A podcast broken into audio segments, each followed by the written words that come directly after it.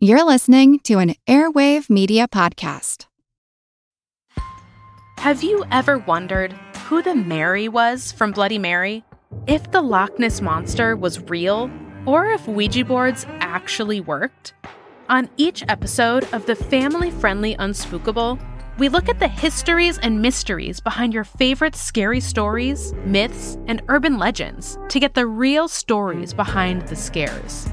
Want to solve your next mystery? Find and follow Unspookable now wherever you get your podcasts.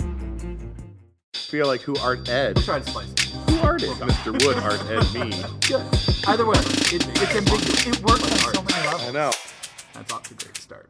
Welcome to Who Arted, where we explore visual arts in an audio medium. I'm your host, Kyle Wood, and today we're going to be looking at Grant Wood and American Gothic.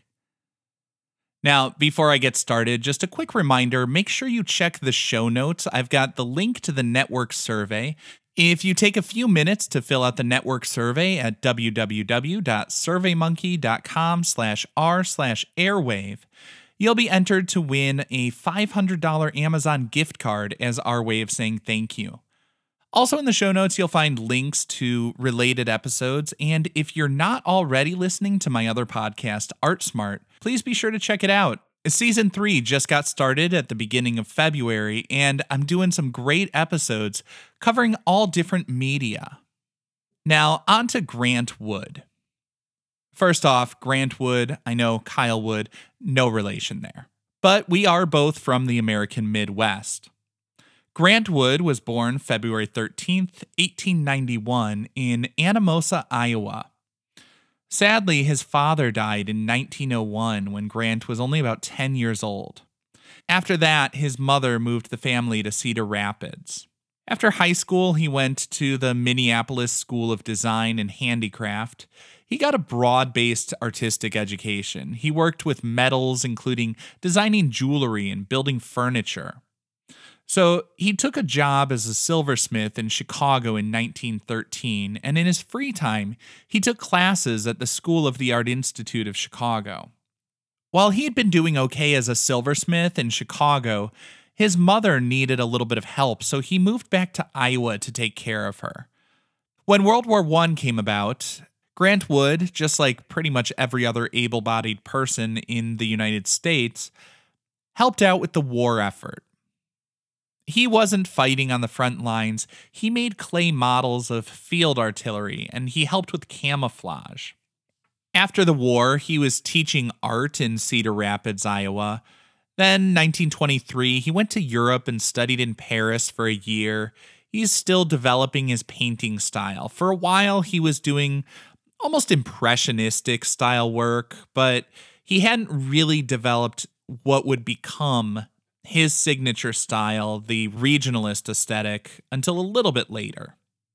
In 1927, he took a commission for a stained glass window, and I absolutely love this story because it's one of those things that just shows to be a successful artist, on some level, you need to be a little bit delusional with your self confidence. In 1927, he gets this commission to make a stained glass window it was going to be a memorial for World War I veterans in Cedar Rapids. The thing is, he took it, but knew nothing of how to work in the medium. He had never done glass work, but he figured, I know art, I can do it. And he did. Like I say, it was a bold move, but he also put in the work. I mean, he even like flew to Munich to learn how to work with the stained glass and get the job done. Throughout the 20s, he's continuing to work on his paintings as well. He's making portraits and stuff like that. He basically was like the community artist doing all sorts of different things. But what he really became known for was the regionalist style. That was a movement that was somewhat naturalistic, but it was a distinctly American style. It was a stark contrast from like the abstraction that was in vogue in Europe with the rest of the modernists. American Gothic is clearly Grant Wood's most famous piece, and it became famous almost immediately. In 1930, the piece was entered in an exhibition at the Art Institute of Chicago. It not only won an award, it was purchased by the museum. That elevated Grant Wood's status essentially overnight. The painting took him from local all purpose artist to national figure in the art world. The inspiration for the piece actually came from a real house. He said he was driving along and he saw a window on a little white cottage as he was in Eldon, Iowa for an art show. He thought this giant, sort of arched, almost gothic looking window was kind of pretentious for a humble home out in the country, and he immediately pulled over and sketched it on the back of an envelope. Ironically, the giant window was actually functional. It wasn't this pretentious design flourish. It was a necessity to be able to move big pieces of furniture in and out for the second story of the house. You know, it's kind of like on a barn, they've got that big opening up in, into the loft. As far as the figures in the piece, the woman was modeled after his sister, Nan. Initially, he wanted to paint his mom in there, but uh, his mother was old and just couldn't sit for the time that he needed for the observation, so his sister stepped in. The man in American Gothic was modeled after Grant Wood's dentist. He asked his dentist to serve as the model because he liked his look and particularly his strong hands in the piece. And this is one of those things that kind of makes me laugh. I mean, Grant Wood had a love of sugar that makes me feel a little nauseated just to read about. I guess he would put sugar on everything, including his lettuce. Unsurprisingly, he became well acquainted with the dentist's chair and probably got a lot of good looks at the dentist's strong hands as he was filling, I have to imagine, a lot of cavities.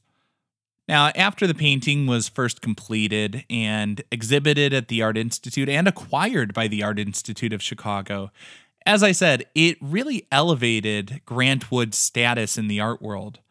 But reactions to the piece were kind of mixed. Nan wasn't particularly thrilled with being paired up with the much older man in the painting. To this day, people are not sure whether it's supposed to be a father daughter or a husband and wife connection. But I would say Nan definitely did not like the husband and wife implication.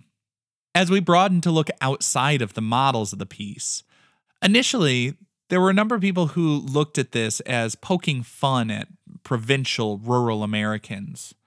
But then, in the Great Depression, it came to be viewed quite differently people started to look at it more as celebrating the hardy American spirit. Grant Wood said of it, quote, There is satire in it, but only as there's satire in any realistic statement. These are types of people I have known all my life. I tried to characterize them truthfully, make them more like themselves than they were in actual life. I think the fact that people can look at it and draw different conclusions and see different things in the work is what makes it such an iconic image. It's been parodied in so many different formats. I mean, American Gothic, the Mona Lisa, the Scream, these are works that have been parodied so much. Even if you've never actually seen the work, the original painting on canvas in a museum, you know the work. It's no longer just paint applied to a canvas. It is so deeply ingrained in our collective consciousness. It's become a visual shorthand and an entry point for people to make a connection and make sense of other images and media. This concludes this week's episode of Who Arted, part of the Airwave Media Podcast Network. If you found this tolerable, please leave a rating or review on your favorite podcast app. You can find images of the work being discussed this week and every week on social media at Who Arted Podcast on Twitter, Instagram, and TikTok, and of course on the website whoartedpodcast.com. Podcast done.